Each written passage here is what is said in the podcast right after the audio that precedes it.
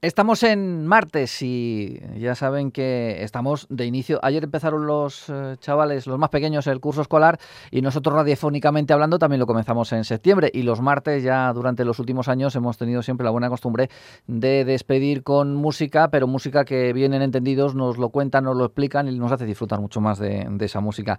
Para este debut en este martes y 13, espero que no sea supersticioso, está Óscar Arroyo para hacernos disfrutar de la música clásica. Óscar, muy buenos días. Hola, buenos días. ¿Qué tal el verano? Pues bien, ya va quedando un poco más lejos, pero bueno, ya está más cerca el siguiente también. ¿Ya no eres supersticioso? No, yo creo que no, veremos a ver, que cruzaremos los dedos. Que no, esperemos que no nos pase nadie. Acabemos bien el día, claro que sí. Bueno, cuéntanos, para este debut en este mes de septiembre, ¿qué nos has traído?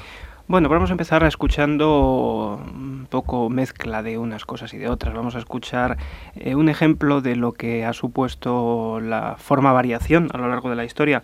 La variación, para los, pues como su propio nombre indica, para los menos conocedores de la materia, era un género que se ha utilizado muchísimo durante toda la historia de la música y que venía siendo pues coger lo que otros habían hecho, melodías, podían ser melodías populares o material musical previo que otros componían o que uno mismo componía, y variarlo, introducir pues, variaciones rítmicas, métricas, dinámicas, de carácter, etcétera, pues para generar obras más complejas.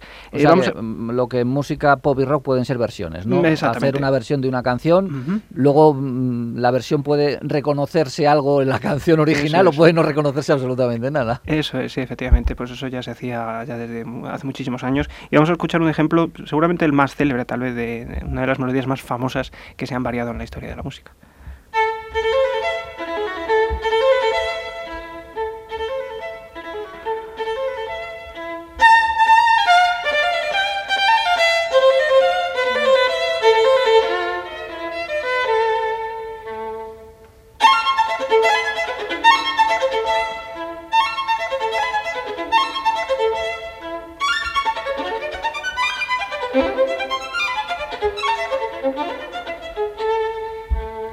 Es una melodía sencilla, bastante famosa, el último de los caprichos del Paganini al violín. Estamos escuchando a Perlman tocando, a Perlman.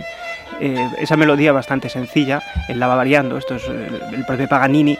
Bueno, Paganini ya todo el mundo sabrá que era ese famoso violinista que sí decía que se había hecho un pacto con el diablo, etcétera, sí, ¿no? Por cómo tocaba y demás. Una historia así muy mítica. Sí, sí, sí, sí. Pues el propio Paganini escribió este capricho, que son variaciones. La gente puede escuchar perfectamente cómo va haciendo variaciones con diferentes recursos violinísticos, ¿no? Va aplicando la melodía original, ideada por Paganini, a diferentes contextos. Bueno, pues se ve que la impresión que causó Paganini en propios y ajenos fue tal que precisamente esta melodía, pues muchos otros compositores románticos la utilizaron y bastante posteriormente también, no solo románticos. Vamos a escuchar, por ejemplo, lo que le inspiraría a Johannes Brahms, al gran Brahms. Seguramente él tuvo ocasión de escuchar a Paganini en algún concierto, Brahms y otros, y a Brahms le inspiró pues esta otra serie de variaciones.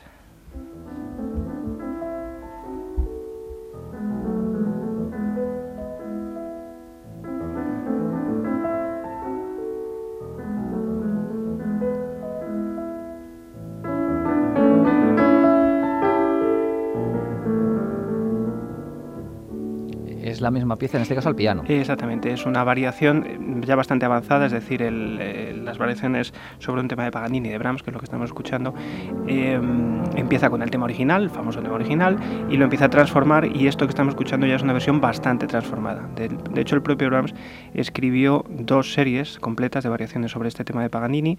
Este es el primer cuaderno de la primera serie, y además está interpretado por un gran pianista brahmsiano, de los que más me gusta haciendo Brahms, Julius Kachen, un pianista ya murió hace algunos años, norteamericano, pero con un gusto exquisito haciendo Brahms.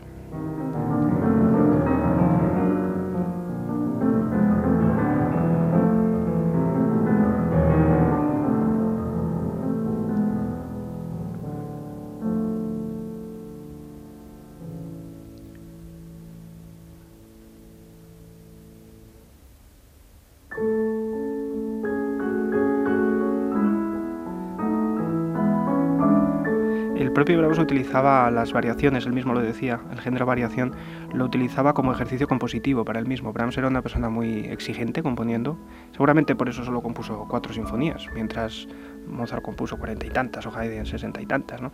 Era una persona muy exigente. También la sombra de Beethoven le pesó mucho, él tenía un respeto reverencial por Beethoven y utilizaba, precisamente él mismo lo decía, estas variaciones o siempre la forma variación como ejercicio compositivo, y de hecho pues esta que estamos escuchando cambia ya mucho del original y sin embargo el espíritu de la melodía sigue estando presente.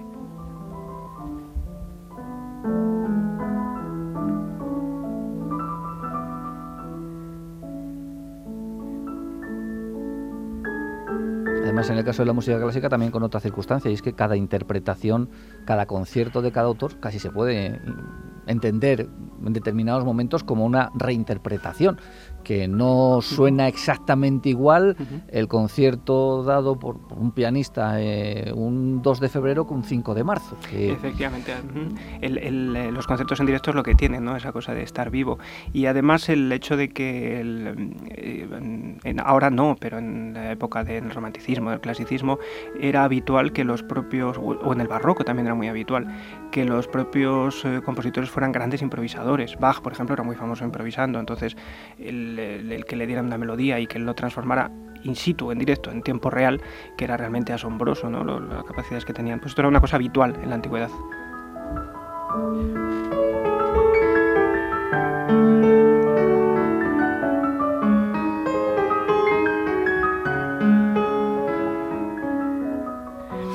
Vamos a escuchar otra serie de variaciones o otro ejemplo de variaciones sobre el mismo tema. En este caso un ejemplo bastante más cercano a nosotros. Estamos hablando de Witold Lutosławski, un compositor del este de Europa, y me he tomado la licencia de coger una grabación que, aunque no es del todo buena de calidad de audio, creo que merece la pena escuchar.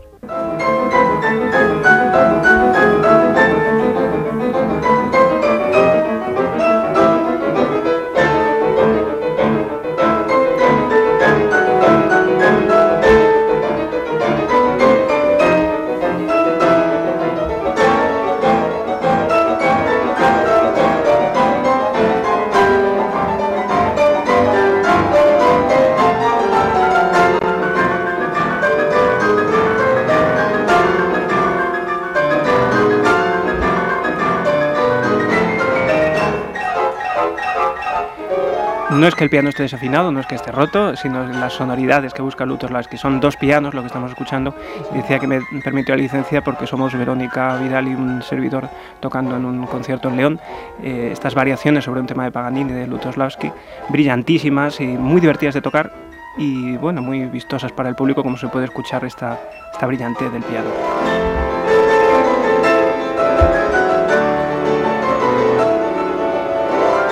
Identificamos un poquito más. Sí, ahí está el tema claramente visible, ¿verdad? Sí, se escucha,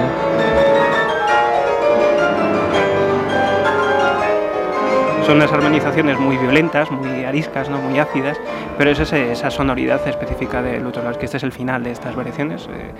Más o menos Lutosławski va reproduciendo una a una las variaciones de Paganini.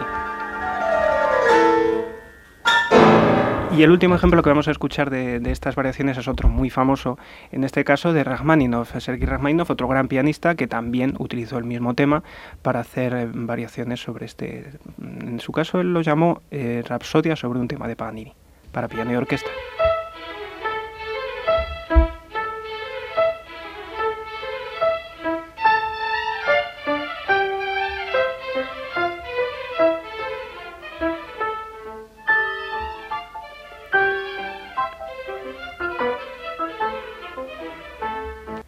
Estas variaciones son muy breves, van apareciendo una detrás de otra y tiene otra particularidad esta grabación que estamos escuchando. También es antigua porque es el mismo Rachmaninov al piano el que está tocando. Vamos a escuchar otra de estas variaciones.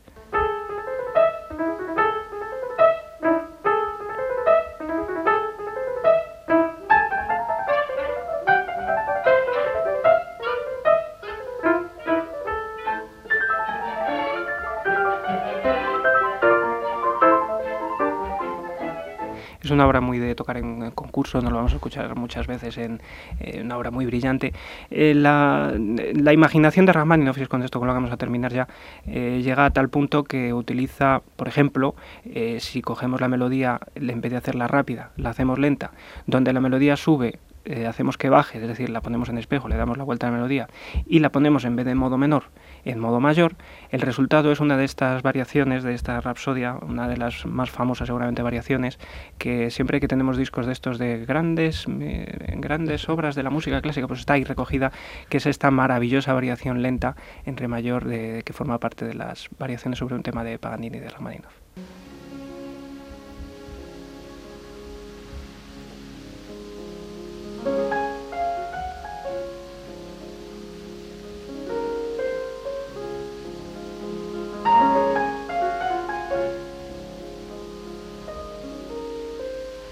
Antigua también esta grabación, ¿eh? Ahí sigue Rachmaninov tocando al piano, pero es increíble el gusto con el que toca esta gente, esa flexibilidad que digo que raya lo cursi, pero nunca es cursi, es hiperexpresivo, pero es una manera de tocar el piano que ya no nadie toca así.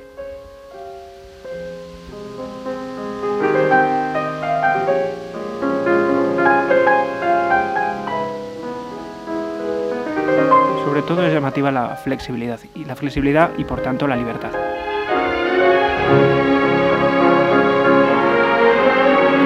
Pues si te parece, les dejamos a los oyentes disfrutando de esta pieza. Que lo disfruten, efectivamente. Óscar, muchas gracias y hasta el mes de octubre. Hasta el próximo día. Y nosotros nos despedimos hasta mañana. Que pasen una feliz tarde.